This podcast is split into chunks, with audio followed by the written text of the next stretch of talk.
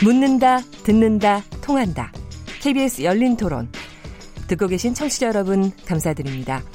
들으면서 답답한 부분은 없으신지요? 궁금한 점이 있으시다면 함께 토론에 참여하시죠. 유료 문자 9730을 이용하시면 됩니다. 단문은 50원, 장문은 100원의 정보 이용료가 있습니다. 스마트폰 어플리케이션 KBS 모바일 콩을 통해서도 무료로 참여하실 수 있습니다. KBS 열린 토론은 언제나 열려 있습니다. 듣고 계신 KBS 열린 토론은 매일 밤 0시 5분에 재방송됩니다. 심상정 의원 잘하고 있어서 항상 응원, 한다고만 말씀해 주세요. 바른말 잘하고 소신 있게 잘하는 것 같아요. 조금만 유하게 나갔으면 좋겠다. 강할 때 너무 강한 것 같아가지고. 아주 정의롭고 아주 목소리 큰 여자라고 생각하는데 좋아요 활기차고 조금 정당이 좀 약해서 그렇지.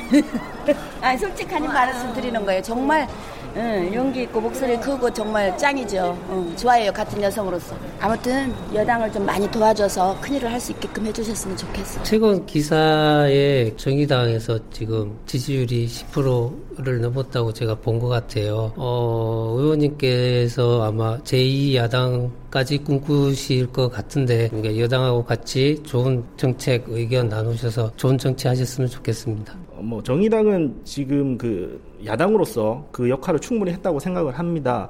기존에 있던 여당을 잘 견제하였고 그리고 야당으로서 목소리를 잘 내서 그만큼의 그 위치를 공고히 했는데요. 앞으로도 그와 관련해서는 더 잘해야 될 것 같습니다. 네, KBS 열린 토론 오늘 인물 있는 인물 토론 심상정 정의당 위원님과 함께 하고 있는데요. 앞에 시민들의 얘기 들으면서 여기 스튜, 스튜디오에 소리를 들으셨어야 되는데 저희가 막 깔깔대고 웃고 그랬습니다. 심상정 의원님 그렇습니다. 뭐 시원시원하고 강단 있고 깡, 깡, 깡이 있고 뭐 여러 가지. 목소리 큰 여자. 목소리 큰 여자고. 제가 한마디, 네. 한 말씀 변명을 해야 되는데 조금 이제 부드러워졌으면 좋겠다 그런 말씀하셨는데 제가 얼마나 요즘 분리분리해져서 신분리 별명이 신분리가 됐는데요. 네. 근데 이런 것 같아요. 이게 이제 어, 당이 작다 보니까 또 당의 규모에 맞게 또 자기 역할도 있는 것 같아요. 네. 저희가 이제 에, 앞으로 국민들의 성원을 받아서 제1야당이 되면 또 제1야당은 곧 집권도 해야 되니까 또 그 책임도 그만큼 무거워지는 거죠. 지금까지는 그동안에 그 양당 체제에서 배제돼 왔던 약자의 목소리 그리고 우리 새로운 음, 사회를 향한 어떤 어, 가치, 비전 이런 것들을 이제 적극적으로 개진하는데 우리 정의당이 역할을 했는데 이제는 진보적인 정책을 개발하고 또 그것을 선도하는 것을 넘어서서 이제는 진보적 가치와 비전을 주류화하는데 네. 저희 정의당의 역할을 하려고 합니다. 네. 그래서 어, 아주 부드러워질 겁니다. 분명하면서도 어, 네. 분명하면서도 어, 네. 부드러운 네. 그런 예능에도 막 출연하시고 그 그뿐만이 아니라 여러 또 청취자들께서 문자들 보내주셨습니다. 몇 개 소개해드리겠습니다. 휴대전화 7198번님. 심상정 의원님, 요즘에는 더불어민주당과 정의당의 차이가 느껴지지 않습니다. 더불어민주당과 정의당의 정책적 차이는 무엇인지요? 네. 장현성 기자님? 예, 휴대전화 뒷번호 1535 쓰시는 분의 의견인데요. 최저임금을 올린다면 이후에 소상공인들에 대한 지원을 어떻게 할 것인지에 대한 얘기가 같이 나와야 합니다. 그래야 소상공인들이 내일에 대한 계획을 세울 수 있는데요. 지금 같은 상황은 소상공인들을 벼랑으로 내몰 뿐입니다. 아, 기자 안타까운 삶. 네. 휴대전화 뒷번호 2583 쓰시는 분입니다. 심 의원님 안녕하세요. 다른 건 차치하고 지난 대선 토론 때 사교육에 대해서 제일 명쾌한 해결책을 제시하신 게 지금도 기억이 납니다. 음. 현재 대입 개편 공론화 과정이 진행 중인데 어떻게 보고 계신지 궁금합니다. 이런 질문을 주셨습니다. 네. 여기 질문이 상당히 또 하나하나가 다 큰 질문이긴 한데요. 일단 더불어민주당과 정의당의 차이가 무엇인지. 그 아마 네. 정의당 지지율이 많이 올라가고 있는 것은 네. 어, 그 집권 여당에게 협조할 건 확실하게 협조하고 또 어, 견해가 다른 것은 분명한 차별성을 드러내기 때문에 저는 지지율이 높아지고 있다고 보거든요. 음. 예, 그동안에 문재인 대통령이 에, 그 앞장서서 어, 열어가고 있는 이 평화 아, 이 평화의 문제에 대해서는 제가 조건 없이 협력하겠다 네. 이렇게 이야기를 했습니다. 65년 분단을 넘어서는 평화 체제의 항구적인 구축은 어, 우리 예, 남북한 국민들뿐만 아니라 세계적인 염원이라고 생각하고 어, 그래서 과정상에 많은 우여곡절이 있을 거예요. 그래서 과정 하나 하나에 뭐 이 찬반이라든지 또 비판과 격려를 하는 것이 아니라 어, 이 평화 체제를 이룰 수 있도록 우리가 조건 없이 협력해 나가고 앞으로도 그렇게 할 겁니다. 그런데 이제 또 한편 어, 민생 가장 중요한 게 먹고 사는 문제인데 에, 민생 경제를 공정한 시장 경제 또 정의로운 어, 복지 국가로 어, 나가는 그 길에 있어서는 어, 조금도 어, 후퇴함이 없이 어, 민주당을 견제하고 또 견인하는 그런 비판자로서 야당으로서 역할을 할 겁니다. 네. 그 소상공인들에 대한 지원 질문하셨는데 이거는 일부에서 여러 또 말씀을 이미 주셨기 때문에 다음 질문으로 넘어가겠습니다. 네. 지금 대입 개편 공론화 과정이 진행 중인데 특히 네. 지난 대선에 또 뭐 공약에서도 사교육에 대한 명확한 의견과 더불어 지금 이 현안 사안인데요. 어떻게 보고 계십니까? 지금 이제 그 대입 개편 진행하는 것은 뭐 어, 제가 뭐 구체적으로는 잘 모르겠는데요. 어, 스크린은 안 돼 있는데 에, 지금 이제 입시생들이 제일 힘들어하는 게 학부모들이 힘들어하는 게 너무나 자주 바뀐다는 거예요. 네 네. 네. 네, 그래서 지금 뭐 중학교 들어가면 행복 지수가 떨어진다는 거 아니에요? 음. 중학교 때부터는 본격적인 대입 그렇죠. 준비를 하고 뭐 중학교가 뭡니까 초등학교부터 그, 뭐그 이전 네. 어, 부터 이제 세 살부터 영어하잖아요. 예, 그 대학 준비를 하고 있기 때문에 어, 진짜 교육은 백년 대계와 같은 그런 큰 전략 하에 일관되게 추진돼야 된다 그런 생각을 하고요. 어, 유럽의 뭐 핀란드라든지 교육 선진국은 다 어, 여야 할 것 없이 국민적 합의를 통해서 어, 정권이 바뀌어도 입시제도가 바뀌지 않는 그런 일관성을 유지했다는 게 공통된 특징이에요. 글쎄요. 그런 점 말씀드리고요. 제가 그 교육 정책에 대해서 이렇게 긍정적인 평가를 받으니까 굉장히 신이 납니다. 왜냐하면 굉장히 사교육에 그, 대해서 명쾌한 해결책을 아, 제가 이야기한 거는 이겁니다. 네. 고등학교 과정을 거치면 어, 누구든 성공적인 사회인이 될 수 있도록 근본적인 해법을 내야 된다. 지금 뭐 대학 입시 제도를 어떻게 바꾸겠다.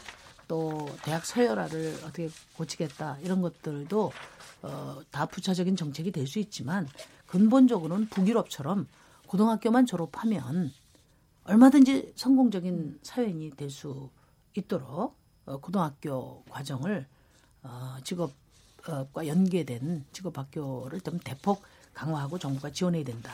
지금은 대학 가지 못하는 사람들이 마치 무슨 직업학교 가는 것처럼 이렇게 에, 등급이 매겨져 있는 것 같이 네. 돼 있지 않습니까? 네. 근데 유럽, 북유럽 같은 경우는 대학 진학률이 50%밖에 안 돼요. 음. 왜냐하면 고등학교만 나와도 어, 대학 졸업한 사람보다 더 많은 수입을 올릴 수가 있기 때문에 음. 고등학교에서 어, 고등학교 졸업하고 바로 직업을 가지고 돈 많이 벌어서 일찍 결혼하고 그래서 어, 아이들과 가족들이 여름에 지중해 가서 한 달씩 휴가 지내고 이렇게 산단 말이죠.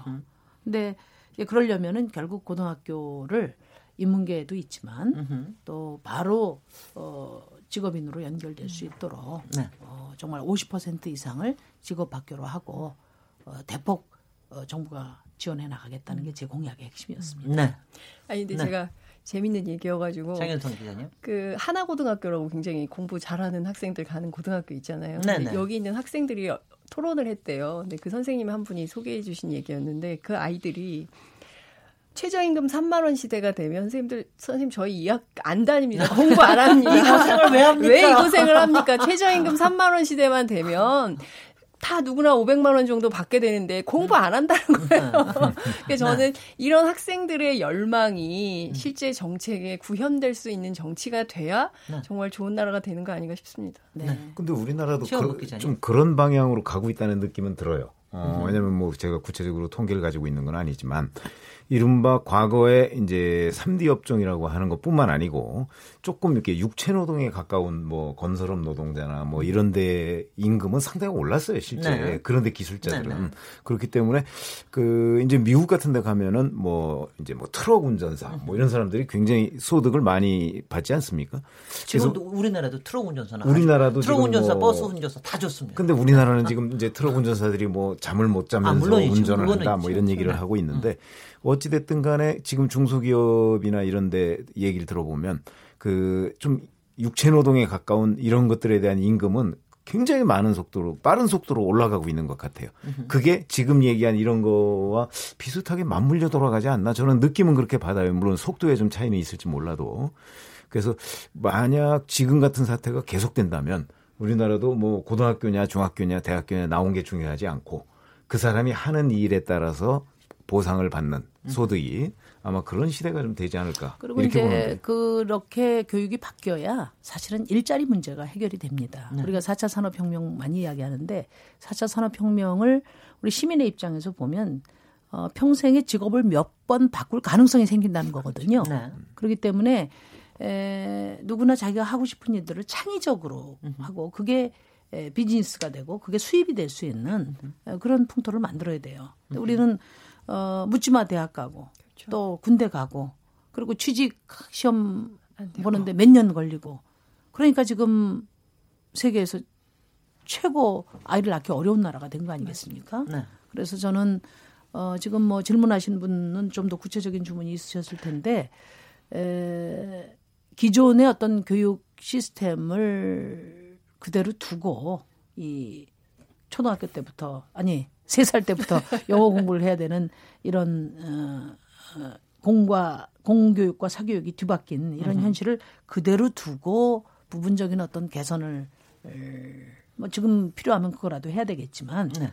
어, 저희 정의당이 집권하는 시대에는 조금 더 과감한 어, 오늘 여러 미래- 번 미래지향적인- 집권이라는 단어가 나오는데요. 어, 그 상상만 해도 우리 시민들이 청취자 여러분들께서 즐겁지 않으실까? 와, 청취율이 막 올라가고 있을 것 같다는 생각이 드는데요. 아니 근데 제가 정의당을 봐가면서 이번 지방선거 때 네네. 정의당을 봐가면서 한 이제 느낌이 하나 있는데 뭐냐면 플래카드를 붙였는데 제1야당 교체 이렇게 됐어요. 근데 지금 집권 얘기를 하셨잖아요. 네. 네. 정의당의 목표가 제1야당입니까 아니면 집권입니까?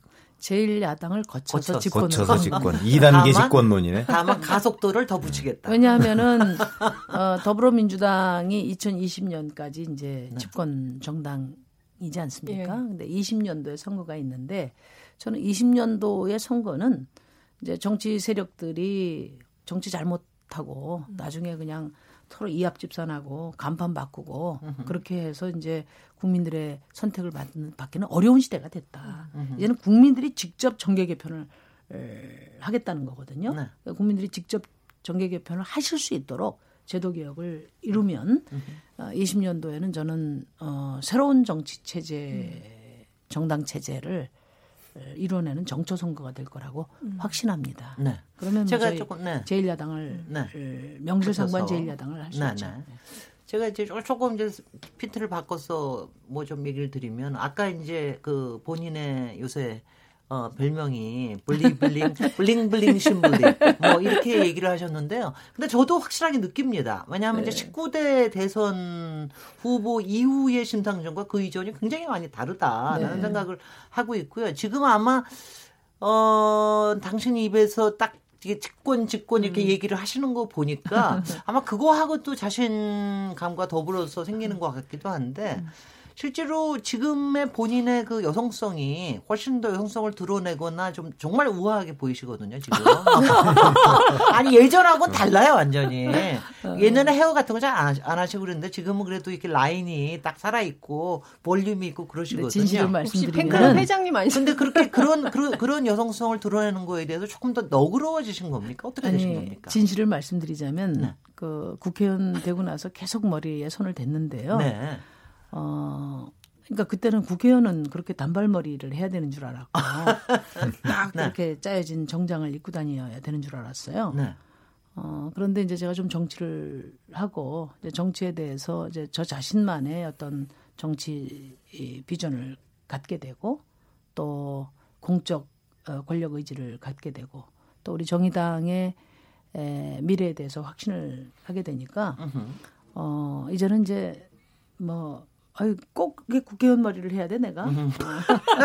제가 원래 에, 제 취향대로 어, 머리 스타일도 바뀌고 또옷 스타일도 바뀌고 있는 중입니다. 네. 취향- 기대하겠습니다. 아니 취향 말씀하셨는데 그 자서전에 보면 미니스커트 취향 아니 미니스커트는 아니고 예. 제가 대학 다닐 때 에, 운동권이 되기 전에는 제가 7cm 이하는 신지를 않았습니다. 네. 멋쟁이였습니다. 유시민, 유시민 전 장관님이 뭐 여러 가지 증언도 하시고 그러는데 다 사실이었군요. 네. 관련해서요. 지금 이제 여성 이슈에 대한 걸 조금 질문을 하겠습니다. 네. 최근에 지금 현안 사안 중에 가장 큰 거 중에 하나가 어, 하여튼 페미니즘이 사실 앞에 이렇게 대도 되고 또 상당히 많이 관심이 커지고 이러면서 해와, 해와 이제 집회에서 아 조금 뭐 뭐라 그럴까요? 거친 페미니즘이라 그럴까? 아니면은 어 여- 여하튼 굉장히 좀 이제 표현이 과격한 이런 것 때문에 조금 이제 사회적으로 오히려 주목을 받, 받으면서 한편에서 우려도 많이 하는 이런 사안이 생기고 있는 것 같은데요. 이 부분에서 어떻게 생각하고 계십니까? 어, 그러니까 해화역에 뭐 6만 명이 6만 명이 모였지 않습니까? 네. 처음에 뭐만 명, 2만 명, 2만 12,000명, 명이 모였는데 45,000. 지금 이제 구호나 그 퍼포먼스가 일부 극단적으로 흐르고 있는 데 대한 우려를 하고 있지만 저는 이렇게 많은 여성들이 대체로 10대, 20대입니다. 네. 10대, 20대 여성들이 이렇게 광장에 모여서 어, 외치는 것을 저는 받아 안아야 된다 이렇게 생각하거든요. 네. 물론 어, 당연히 혐오의 언어는 써서는 안 됩니다. 그것이 뭐 어, 난민이든 성소수자든 남성이든 여성이든 어, 그러나 어, 저는 이제 지금 그 10대, 20대는 음, 사실 학교에서 인권과 또 평등의 개념을 당연한 것으로 이렇게 받아들였는데 사회에 나와 보니까 어, 온갖 혐오와 차별이 만연하고 또 헬조선을 외치는 그런 상황이 됐단 말이죠. 네. 그리고 지금 10대, 20대는 세월호를 겪고 또 그 강남역 살인 사건을 겪은 사람들이에요. 그래서 저는 그 저 외침의 핵심은 어 내가 안전할 권리를 이야기하는 것이다. 국가가 나의 안전을 책임져라. 그러니까 국가의 역할을 촉구하는 것이라고 저는 봅니다. 그래서 아까도 말씀드렸지만은 어, 뭐 혐오의 언어를 동원하는 데 대해서는 얼마든지 비판할 수 있지만은 그러나 어, 저 6만 명을 다 명예훼손죄로 고발할 수는 없는 네. 것이고요. 네. 표현 방식은 아직 미숙하고 부적절하지만 이들이 이, 그 땡볕에 나와서 어, 우리 딸들이 쭈그리고 앉아서 저렇게 에, 혐오 섞인 구호를 외치고 있는 그 배경이 뭔가 그 그들이 요구가 뭔가. 뭔가, 이것을 어, 저는 받아 안아야 된다고 보고 최근에 그 정우성 씨가 난민에 반대하는 댓글을 두세 번 읽는다고 했잖아요. 그래서 저는 어, 정치가 그런 태도로 어, 회화역에 나와 있는 우리 딸들의 예, 절박한 목소리를 받아 안아야 된다 이렇게 생각합니다. 네. 근데 이제 조금 기자님. 어, 본질 문제로 들어가면 사실은 해화역 그 사태 같은 것이 난, 난 근본적인 이유는 편파 수사의 문제였단 말이죠. 근데 실질적으로 그 이제 홍대 미대에서 뭐 있었던 그 몰카 촬영 영상이 올라간 거 뭐 이런 것 등이 그 정부가 편파적으로 조사하거나 수사한 그런 의심을 받을 만하다고 보십니까? 아닙니까? 그거는 이제 그 좀 상대적인 것 같아요. 그 자체 하나의 수사가 에, 편파적이냐 아니냐 이런 것보다도 네. 그동안에 뭐 이른바 성폭력, 몰카, 데이트 폭력 뭐 다양한 어떤 성범죄들이 있었는데 그리고 그에 대한 관련법도 있었지만은 이것이 실제로 집행되는 과정에서 어 거의 제대로 되지 않았다 이거죠. 성폭력 범죄를 뭐 경찰에 에? 에, 저 의뢰를 하면은 뭐 많은 여성들이 그런 증언을 하거든요. 어? 누가 벌금이 뭐 어? 그렇게 늦은 시간에 돌아다니랬어? 어? 누가 미니스커트 입고 다니랬어? 다니랬어? 뭐 누가 뭐. 이렇게 화장 진하게 하고 다니랬어? 이런 식으로 여성들에게 의심 있는 처리를 돌리는 이런 것들을 수많은 여성들이 경험했고 또 실제로 그 예, 입건이 되거나 또 어, 말하자면 처벌을 받은 사례는 극히 미미하단 말이죠.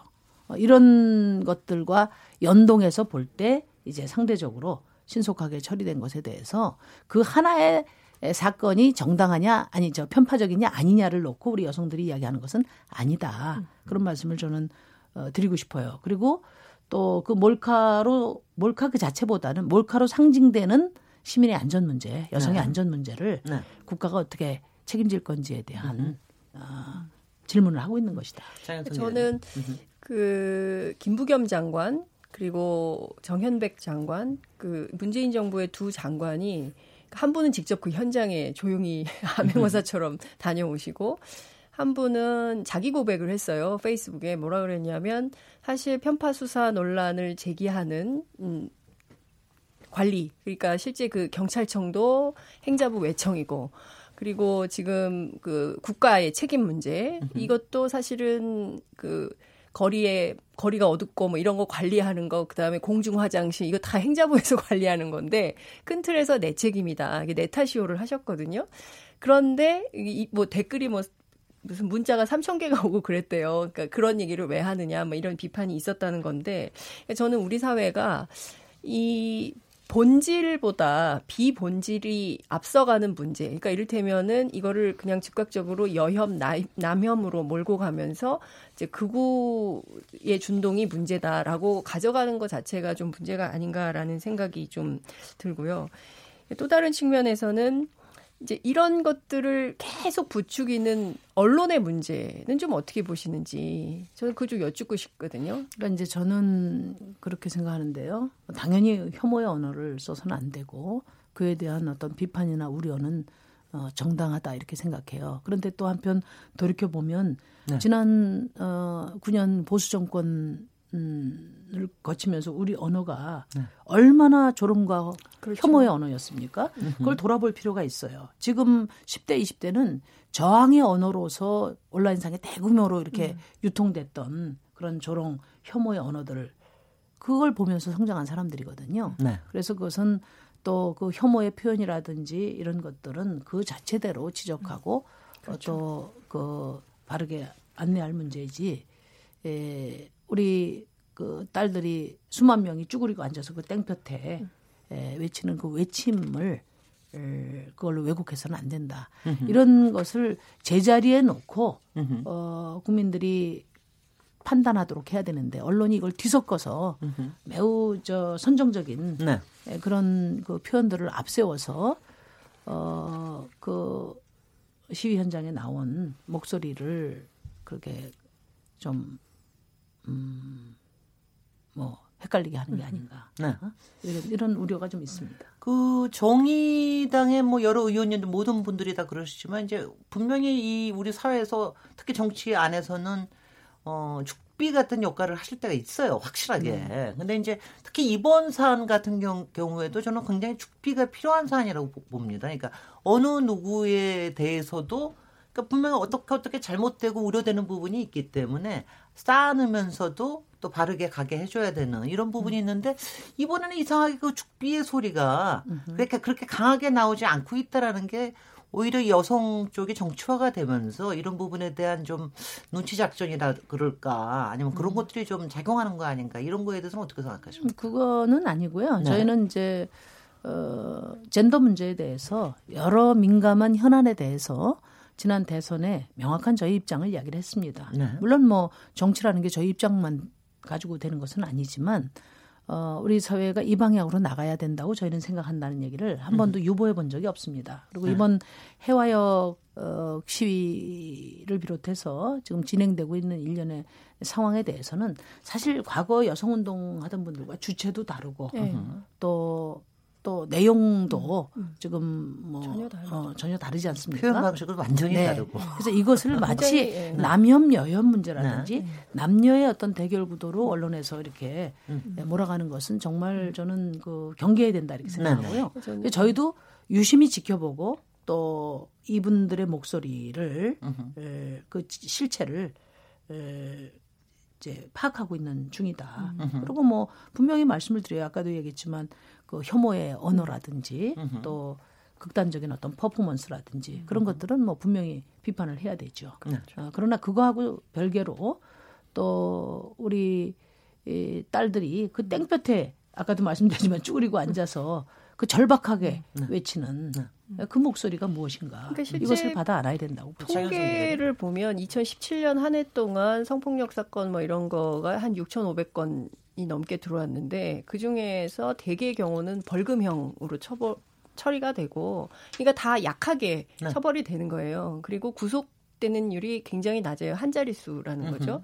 그러니까 그런 걸 겪은 여성들이 이번에 홍대 누드 모델 사건과 관련해서는 남성이 피해자니까 이렇게 빠르게 그 구속시키는 거 아니냐에 네. 대한 어떤 그 공분이 있었던 거고 어 마침 지난 3일 문재인 대통령께서 국무회의에서 편파 수사와 관련된 말씀을 하신 근데 뭐 법률적으로는 이제 법률가시고 법률적으로는 그게 틀린 것은 아니고 사실이 맞지만 어떤 측면에서는 이렇게 감정적으로 격앙되어 있는 어, 여성들에게 좀 화가 나게 한 이런 네. 부분이 있지 않나. 이제 그런 부분에 대해서 사실은 좀 여성 정치인들이 용기 있게 나서서 어, 좀 구분할 것은 구분하고 앞서 말씀해 주신 대로 혐오의 언어는 절대로 어, 있어서는 안 되고 끝도 없는 혐오, 미움 뭐 이런 것은 좀 우리 사회가 지향해야 되지 않겠냐 이런 노력이 있어야 되는데 실제 그런 것은 좀 부족 했던 거 아닌가라는 음. 말씀을 좀 드리고 싶어요. 이게 무슨 정당, 정의당의 문제, 민주당의 문제, 자유한국당의 문제가 아니라 여성 정치인들이 좀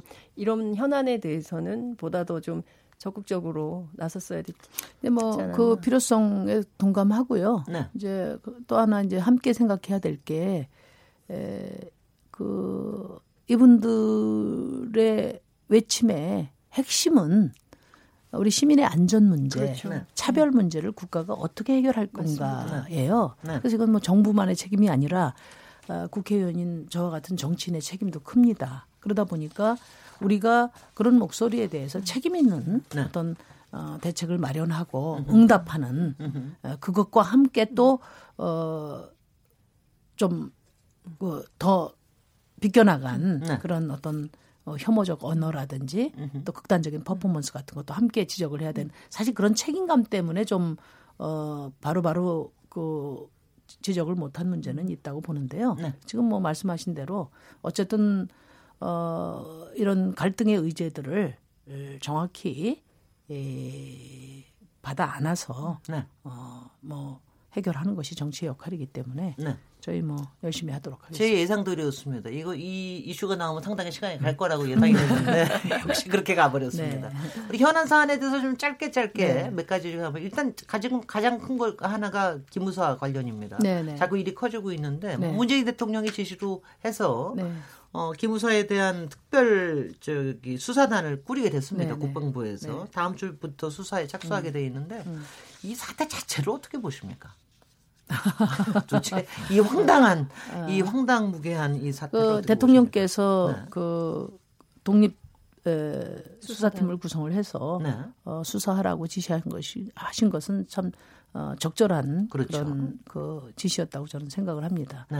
그러니까 뭐 여러 논란이 있는데 네. 하나는 뭐 어, 어 12.12 사태를 연상한다. 네. 어? 아, 내란 어, 음모에 해당되는 사건이다 이렇게 보는 견해가 있고 네. 또 한쪽은 아주 긴박한 상황을 염두에 둔 그런 뭐 당연한 그런 사전 준비였다 이렇게 보는데 그래서 진실을 규명해야 된다고 봐요. 네. 왜냐하면 어, 이것을 어, 당연한 음, 어, 역할로 보기에는 어, 사실 기무사의 권한을 넘어서는 범위도 많고 네. 특히 이제 실전에 그 상응한 그런 뭐 부대 배치라든지 이런 계획들이 구체화돼 있다는 점 때문에 어 진실을 명확하게 밝혀야 됩니다. 누가 지시해서 작성한 것이고 네. 또그 통제권은 누가 행사하고 있는지 이런 점들을 좀 정확히 밝히는 것이 필요하다 이렇게 봅니다. 네. 그런데 그 이제 지금 일각에서 말씀하신 이제 두 가지 견해를 다 얘기하셨는데 만약에 정말 내란 음모의 성격이 있었다고 한다면 자, 올 3월 달에 송영무 국방부 장관이 그 기무사령관으로부터 보고를 받았단 말이죠. 네. 그러면 이제 그 논리대로라면 연장선상에서 결국은 내란 음모를 적발한 거 아니겠습니까? 그런데 왜 지금까지 그걸 묵혔으며, 그렇죠? 그런 의미, 그런 의미에서 이게 내라는 뭐라고 판단을 안 했던 것이 아닌가 송영무 장관은 적어도 라는 생각이 들고 그 다음에 이제 지금 7월 달에 와서 갑자기 이 문제가 이제 수사에 들어갔단 말이죠. 저도 뭐 규명을 하는 거 뭐 맞다고 생각해요. 근데 그 내용을 들여다보면 거기에는 그 촛불 집회만 있는 것이 아니고 태극기 집회 얘기도 있습니다. 어, 그래서 이제 이런 집회들이 뭐 만약에 그, 그 집회의 원래의 성격을 벗어나서 정말 뭐 조직적으로 또는 뭐 폭력화된다든가 뭐 이런 사태를 대비한 것으로 그 이제 문건을 보면 그렇게 보여요. 그래서 저는 이것이 과연 그, 그 지금 일각에서 얘기하는 것처럼 그렇게 내라는 뭐 성격으로 볼 수 있는가에 대해서 굉장히 회의적인 입장이거든요. 근데요, 이제 제가 어. 그 문건을 이렇게 보다가 보니까 어. 저는 뭐 광화문 그 광장에 그 개근을 한 사람으로서 그렇죠. 어, 어이구 그 섬찟하더라고요. 어? 어 이렇게 이게 현실화됐으면 내가 군사 재판에 네. 예? 어, 이, 있을 수 있었겠구나. 예비 검속 또 전 세계에서 가장 평화 시위로 극찬을 받았던 우리 시민들이 총구 앞에 또 이렇게 에, 설 수도 있었겠구나 하는 섬찟한 생각이 들었어요. 네. 근데 이제 제가 어, 드리고 싶은 말씀은 뭐냐면 이 문건의 작성의 배경은 이제 탄핵이 기각될 경우를 전제한 거란 말이에요. 아, 그건 아니죠. 기각과 인용이 두 가지가 다 있습니다. 아니 뭐 두 가지가 거기에. 다 있는데 네. 에, 박근혜 전 대통령과 또 그 측근들은 어, 기각될 것을 확신하고 있었다는 음. 그런 이제 정황들이 이제 있지 않습니까? 그래서 기본적으로는 하여튼 뭐 문건은 그렇게 뭐 양쪽을 다 전제해서 썼지만 네. 태극기 부대 또 촛불 촛불 시위대를 다 같이 썼지만은 탄핵이 기각될 경우에 에, 광화문 광장에 몰려 나올 사람들 사실 촛불 시민들이거든요. 음, 그렇죠. 어, 그리고 에, 그래서 이제 이것이 어떤 어, 그런 평화적인 시위를 하는 것은 저항권에 해당되는데 헌법상의 저항권에 해당되는데 그러면 그것을 진압하는 계획은 경찰의 소관이죠. 일차적으로 그런데 이것을 이제 위수령과 계엄령까지를 연계했다는 것은 어 이게 뭐 다 12 20 사태나 또 광주 음. 항쟁 같은 거를 이렇게 대자뷰 처럼 생각하게 되는 거죠. 음. 그런 네. 우려가 어, 분명히 있다는 음. 점을 말씀을 드리고 글쎄, 그러나 진실은 어. 어, 수사를 통해서 밝혀야 된다. 아니 근데 개념을 제가 네. 분명히 해야 돼서 네. 말씀을 드리는데 그 위수령이나 계엄령은요 그 범, 헌법과 법률에 보면 경 지금 얘기해서 경찰이 해야 될 일이라고 그랬는데 경찰이 그 이 직무를 수행할 수 없을 지경이 됐을 때를 전제로 한 겁니다. 이거는. 네. 그러니까 경찰이 수행할 수 있으면 절대 위수령이나 계엄령은 되질 않아요. 아니 근데 이제 어. 위수령 어. 계엄령. 근데 지금 그걸 걱정을 마치 이 팩트 자체가 사실인 것처럼 아니, 경찰이 막으면 아니, 그 말씀, 왜 이러냐. 아니 그 말씀을 드리는 게 아니고 왜 이렇게 갑자기 세 분이 다 얘기를 아니 그래서 제가 네, 한 말씀만 드릴게요. 네? 그러니까 뭐 계엄과 관련된 업무는 그 합참에서 하게 돼 있잖아요. 그렇죠. 네. 물론 기무사도 어뭐 대전복 업무라고 해서 있습니다. 그런데 기무사가 아, 뭐 우리는 그런 그 과거의 보안사의 기억을 갖고 있으니까 네. 그 기무사가 보안사 역할을 하려고 했던 게 아닌가 네. 이런 우려가 당연히 있는 거죠. 왜냐하면 어 기무사의 권한으로 어 다룰 수 있는 범위를 넘어선 계획안을 작성했기 때문에 음. 이것이 과거 보안사가 말하자면 어 뭐 전복시키고 12 신구 저 신군부 그렇죠. 쿠데타를 주도했던 이런 일을 기획한 게 아닌가 하는 의심을 당연히 가질 수 있다고 봅니다. 그러니까 이제 정황을, 그 점을 말씀드립니다. 그렇죠. 그러니까 네. 정황을 좀 따져봐야 되는데 그러면 이제 그 경찰 말씀을 하신 이유는 우리가 지금 뭐 여러 가지 드러난 증거를 보면 당시에 수방사도 어, 이른바 편의조라는 형태로 해서 국민들 그때 촛불 집회할 때 막 돌아다니면서 다 불법으로 촬영을 해서 실시간으로 보고를 했다는 거거든요. 네. 지도부에. 그러면 근데 뭐 다 기억하시겠지만 굉장히 평화롭고 심지어 아이들이 자신의 용돈으로 그 쓰레기 봉투까지 사가지고 휴지까지 다 주워서 정리해놓고 집에 가는 상황이었는데 그렇다면 당시에 기무사는 왜 무슨 목적으로 누구에게 어떤 지시를 받아서 이 문건을 작성했는가. 그러니까 한민구 장관이 왜 이런 지시를 했는가에 대해서 그게 밝혀져야 되는 이슈인 거라고 저는 좀 생각을 하는데요. 그리고 또 하나는 계엄사령관을 합참의장이 해야 되는데 그 문건에 따르면 육군참모총장이 하도록 돼 있어요. 이러니까 육군 또는 육사 안에서 뭔가 어, 소위 얘기하는 친위 쿠데타 모의를 했던 것이 아니냐라는 의혹을 갖게 되는 것이죠. 그러니까 정황상으로. 그러니까, 어, 뭐 비상계획을 수립할 수도 있는데 비상계획으로 보기에는 석연찮은 점들이 그렇죠. 많이 있다. 네. 그러니까 뭐 저는 이제 대통령께서 독립 수사를 지시를 했기 때문에 이제 좀 서로 어, 공방하는 것보다는 수사 결과를 지켜보는 게 좋겠다 이렇게 보고요. 네. 지금 어 그 최 선생님이 말씀하신 것처럼 그러면 왜 국방부가 진즉에 보고받고 네. 이제 와서 이제 뭐 이 난리냐 그런 문제 제기는 저는 뭐 일리 있는 지적이라고 봅니다. 네. 그래서 그것도 국방... 뭔가 사연이 있을 수 네, 있을 네. 것 같아요. 그래서 국방부에서 어 3월 달에 보고를 받은 걸로 돼 있죠. 네. 네 3월 달에 보고를 받았을 때 이 문건에 대해서 어 안이하게 판단했다면 음흠. 그것도 국방부가 어, 책임을 져야 될 사안이다 이렇게 보죠. 네. 여하튼간에 기무사 개혁은 뭐 해체든 개혁이든 뭐가 필요할 거는 있을 것 같은데 그 저, 심상정 의원님께서 지난 대선 후보 때 네. 기무사 개혁인가 해체인가 네. 뭐 이미 방안을 벌써 내놓으셨었죠. 그러니까 그때 그 기무사 개혁에 대해서는 제가 네. 유일하게 그 공약을 했던 것 네, 네. 같아요. 그래서 기무사 개혁은 사실 김대중 대통령 때부터 한 20여 년 이상 지금 사실 개혁의 필요성이 음. 제기됐는데 제대로 실행되지 않았죠. 네. 왜냐하면 기무사가 원래의 방첩 기능을 넘어서서 권력 기관화 돼서는 네, 안 네. 된다는 거거든요. 근데 이번 사례뿐만 아니라 뭐 댓글 조작 사건부터 네. 시작해서 그 동안에 네. 정치 군인들의 어떤 권력 기관화된 측면들이 많이 지적이 됐기 때문에 이걸 개혁해야 된다. 음흠. 그래서 어, 세 가지 기능이 있습니다. 원래 기능으로 이제 적시됐던 보안과 방첩 기능이 있고 네.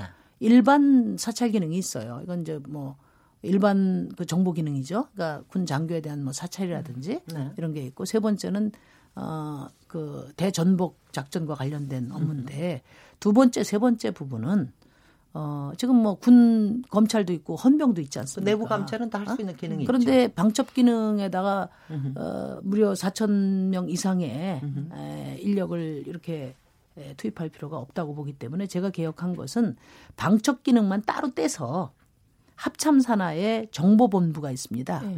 국방부에 정보본부장이 쓰리스타예요. 네. 그 산하에 에, 투스타 지휘관에 의해서 지휘되는 에, 방첩 부대를 두자. 음흠. 이렇게 제가 제안을 한 바가 있습니다. 네. 아마 그 분명히 참조가 될 것 같습니다. 네네. 네. 또 다음 이슈 국회 특활비에 우리 저희 아까 잠깐 얘기했는데요. 그래도 이번에 뭐 저 그 자료가 발표된 것도 있지만 사실 노회찬 의원이 국회 특활비를 반납을 하는 바람에 아마 더 이슈화가 됐던 것 같은데요. 이 국회 특활비는 뭐 이번 하반기에 뭔가 개혁이 될 것 같습니까? 아, 개혁이 돼야죠. 아니 돼야지요는 어. 저희가 다 얘기하는데. 근데 그거는 이제 결국은 네. 이제 네. 이 특활비의 수혜를 가장 많이 누렸던 네. 이제 더불어민주당과 자유한국당의 태도가 중요할 거라고 봅니다. 네. 제가 2004년도에 처음으로 국회의원이 됐는데요. 제가 2005년도에 그때 남궁석 사무총장한테 음. 특활비 내역을 공개 요청을 했어요. 네. 근데 결국은 안 했습니다. 그러다가 어, 사법부 말하자면 대법원의 판결에 의해서 강제로 지금 음, 이제 특활비 내역을 일부를 공개한 거거든요. 일부. 이거는 입법부로서 특히 에, 그 회계 저저 저 예산을 심의하는 기관으로서는 치욕입니다. 네. 아, 입법부의 에, 권능 자체를 스스로 훼손한 것이나 다름없어요. 네. 어, 그리고 그동안에는 이제 이 특활비가 어, 이제 이, 이 영수증 첨부하지 않고 비밀로 영수증 첨부가 필요 없는 이 에, 눈먼 돈이 이게 권력과 만날 때 수많은 국정농단 헌정유린까지 갔단 말이에요. 으흠. 대통령한테 상납하고 네. 기무사에서 댓글 공작할 때도 이, 돈, 이 돈으로 하고 검찰이 또 어? 어, 저 회식할 때도 네. 또이 돈으로 돈 나눠주고 음. 그다음에 뭐 국회의원들도 뭐 홍준표 전 대표 같은 경우에는 집에, 어, 집에 갖다 줘서 이걸로 선거 자금했다 그러고 또 지금 구속돼 있는 신계륜 전 네. 의원은 뭐 아들 유학 보냈다 그러고 네. 이게 말이 안 되는 거거든요. 네. 이런 일들이 한두 번 있었던 게 아니라. 굉장히 많은 어, 계기가 있었음에도 불구하고 그때마다 투명하게 하겠다 네. 이렇게 약속하고 하나도 개선이 안 됐어요.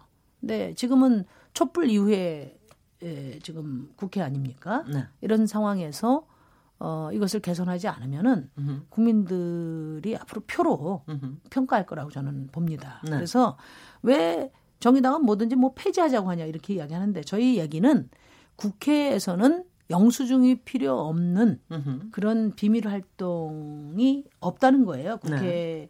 헌법이 부여한 국회 사명 중에 그래서 특수활동비라는 항목을 없애고 그동안에 특수활동비로 사용한 것 중에서 국회에서 정당하게 사용해야 될 있는. 예산은 네. 그런 돈이라면 그것은 양성화해서 네. 양성화해서 어, 예산에 반영하면 된다. 네. 그런 얘기입니다. 네. 이거를 다루게 되는 게 어느 상임위원회에서 다루게 됩니까? 이것, 이것도 운영위가 운영위원회에서 다루죠. 다루게 네. 되죠. 운영위원회는 여당이 저 운영위원장을 위원장을 네. 상임위원장을 맡기로 했으니까 이거 안 되면 여당 책임이군요. 이게 안 어, 되면 그렇죠. 지금 뭐 그런데 지금 지금 네. 더불어민주당이나 자유한국당이나. 그 양쪽에서 나오고 있는 특수활동비 문제에 관해서 음.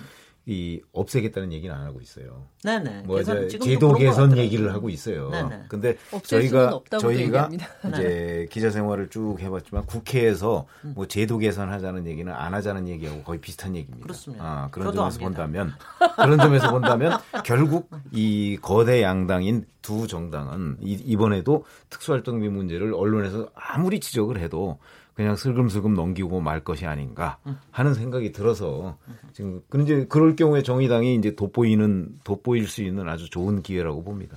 그 정의당은 이제 그 진보 정당 초기부터 특수활동비 폐지를 당론으로 어, 계속 주장해 왔고 또 뭐 법안도 내고 뭐 별짓 다 했습니다. 그런데 에, 이번에 이제 교섭 단체가 돼서 실제 수령자가 되니까 저희는 뭐 그 전에 10원 한 장 받을 기회가 없었잖아요. 수령자가 되니까 저희가 그것을 에, 실, 실천으로서 어, 선도할 수 있게 돼서 너무나 다행스럽게 생각하고요. 어, 이제 이렇게 말을 해요. 뭐 없애 폐지하기보다는 투명하게 쓰겠다 이야기를 했는데 특수활동비라는 말 자체가 투명하게 쓰지 않아도 되는 돈이거든요. 네. 근데 그런 특수, 특수활동비라는 항목을 놔두고 어떻게 투명하게 쓰겠다 쓸 수가 있느냐는 얘기고요. 제 얘기는 그래서 부류, 저 필요한 어, 저 예산은 양성화해서 쓰는 것에 저희가 동의를 합니다. 네. 대신에 영수증이 필요 없는 특수활동비라는 항목은 폐지하자. 네. 그 주장을 다시 한번 말씀드리고 네. 그거 국민들이 원하는 바고 또 국회가 누가 지적하지 않아도 국회의 권위와 사명을 하기 위해서 반드시 해야 될 일이다. 네. 이렇게 생각합니다. 오늘 겨우 문희상 저 국회의장님 오늘 되셨죠? 네. 네. 어, 오늘 선, 이제 선- 선출이 되셨는데 이제 거의 이제 이제 원구성으로 들어가겠죠. 네. 근데 이번 원구성 협상이 썩 잘 된 게 아니다. 여당이 다 놔줬다. 김성태 자유한국당 대표 너무 잘했다. 이런 얘기를 특히 뭐 저 평화민주당의 박지원 저 위원님이 이 얘기를 하시고 그러는데 어떻게 평가하고 계십니까 이번 원구성 뭐? 그거는 이제 보는 관점에 따라 다를 수가 있는데요. 어, 가장 핵심은 이제 법사위였던 것 같아요. 저희도 법사위를 자유한국당에 주면 안 된다고 이야기했던 것은 어, 법사위원장이 에, 뭐 상임위에서 다 심사해서 넘어온 어, 그런 법안까지도 정략적으로 이걸 가로막아서 오랫동안 국회가 공전되는데 혁혁한 공로를 세웠거든요. 네. 근데 그 책임은 물어야 된다. 네. 근데 그런 점에 대해서 어 뭐 그대로 이제 자유한국당으로 가게 돼서 그 점은 좀 유감으로 생각합니다. 음흠. 네. 근데 민- 실제로 그러니까 그런 거죠. 그러니까 그 상반기 내내. 어, 개혁 입법을 막고 있는 주체가 자유한국당이었고 권성동 의원 문제가 심각했었는데 어, 다른 것은 몰라도 개혁 입법을 처리하고 그리고 또 문재인 정부의 성공을 위해서 뛰는 여당이라면 적극적으로 법사위를 가져갔어야 됐던 거 아닌가라는 질문들이 많이 나오는 것 같아요. 그래서 우리 이제 민주평화당과 우리 예. 정의당으로 구성된 예. 평화정의 교섭단체에서는 어뭐 강력하게 요구를 했어요. 또 개혁입법 연대 전제 조건으로 네. 또 이야기를 하고 했는데 결과적으로 어, 자유한국당 몫이 됐는데 에, 이런 문제 인식을 감안해서 자유한국당에서 합리적인 분이. 예, 법사위원장이 되기를 바랍니다. 네. 이번엔 평화의 정의에서도 상임위원장을 하나 맡게 되시죠. 네, 농해수위. 어, 저희가 농해수위. 농해수위 네네. 상임위원회하고 네. 특별위원회를 정개특위 정개특위로 맡게 됐습니다. 네. 그 이번에 그러면 정계특위를 맡게 되셨어요? 네. 네, 정계특위가 저희 아 그럼 정계특위가 정계특위 하면 거기 선거제도 개편 그렇죠. 또 얘기하게 네, 되는. 어 너무 너무 잘 축하하실 축하받으실 일이네요. 어 바로네. 근데 네. 그 정기특위 위원장을 하시는 거 아닙니까? 네네. 우리 우리 정치사를 보면 또 네. 정계특위에서 안 만들, 안 만들어 가지고 오잖아요. 네. 그게 제대로 반영돼서 실천되는 경우가 또 별로 없더군요. 어느 누가 위원장 하느냐에 네? 따릅니다. 글쎄 말이에요. 근데 그거는 내정이 돼 있습니까? 그러면 정계특위 위원장을 누가 하거나 아니면 농해수 위원장을 누가 한다. 뭐 다른 당은 지금 다 지원자 뽑고 그러던데요. 그러니까 이제 어, 뭐 대체로 민주평화당에서 농해수위를 맡고 네. 정계특위는 이제 저희 정의당에서 정의당에서. 맡는 것으로 네.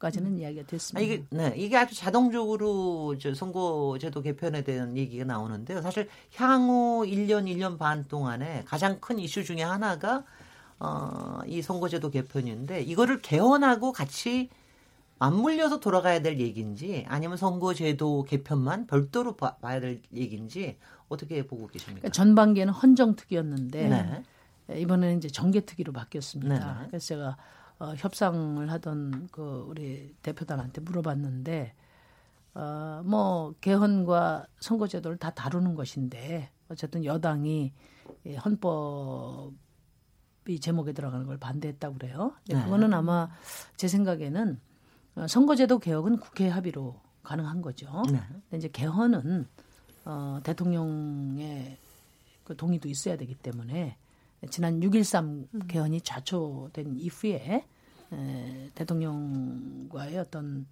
어, 그 개헌 문제에 대한 새로운 입장 조율이 필요하기 때문에 에, 그런 것 아닌가 이렇게 생각하고요. 일단은 국회에서 할 수 있는 선거제도 개혁부터 시작해서 이제 개헌까지 예, 아마 다루게 될 것 같습니다. 네. 그 선거기 선거구제는 이제 어찌 어찌 보면 그게 핵심인데 그 사실은 이제 소선거구제냐 중대선거구제냐 뭐 이런 얘기를 어차피 검토를 하게 될 거 아닙니까? 네. 정의당은 뭐 중도 중대선거구제를 선호할 것 같은 느낌이 드는데 음, 저희는 실제 이제 그렇습니까?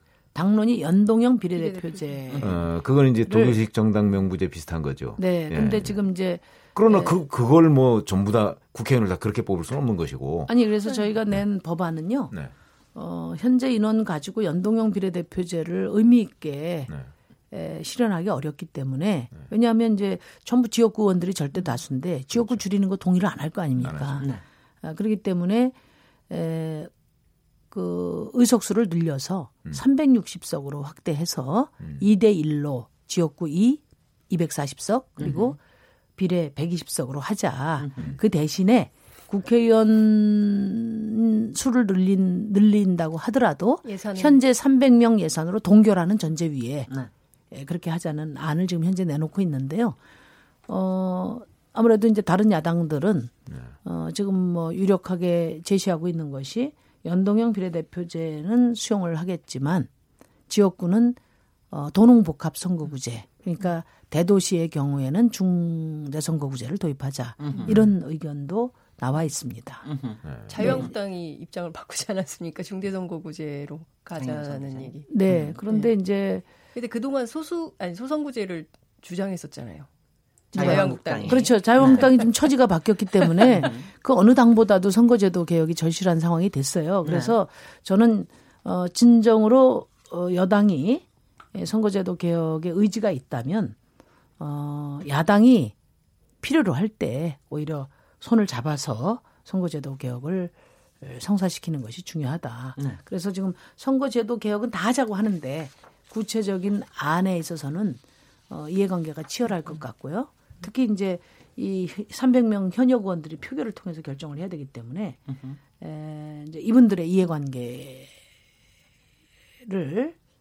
에, 고려하면서도 어, 민심 그대로 어, 국회가 구성될 수 있는 그런 방안을 이제 만들어야 됩니다.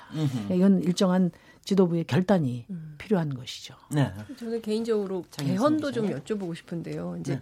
권력 구조 개편이 핵심인데 이 과연 정부 여당의 주장과 야당의 주장이 합의를 볼 수 있을까? 그러니까 연내에 한다면 말이죠. 그게 가능할까? 이제 국회에서는 연내에 하자는 것이고 정부에서는 지금은 이제 개헌 얘기할 때가 아니다. 이제 이런 입장이기 때문에 과연 굉장히 시끄럽고 굉장히 많은 논의를 했었던 이 개헌 특위가 가동도 됐었고 그랬는데 지금 빈손으로 그냥 끝나고 말 건지 아니면 올해 안에 될 건지 어떻게 전망을 하십니까? 근데 뭐, 어, 그 주도권은 아무래도 민주당하고 자유한국당이 음.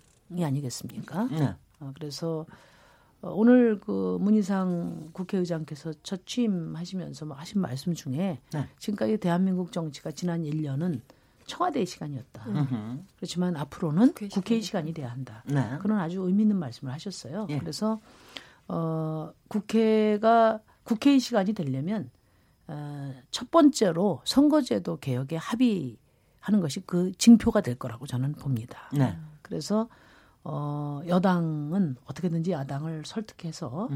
어 선거제도 개혁을 합의 이, 이끌어낸다면 그것과 연동해서 개혁 입법도 어, 풀리지 않겠나 저는 그런 생각을 하고 네. 적극적으로 어 그 여야에 음흠.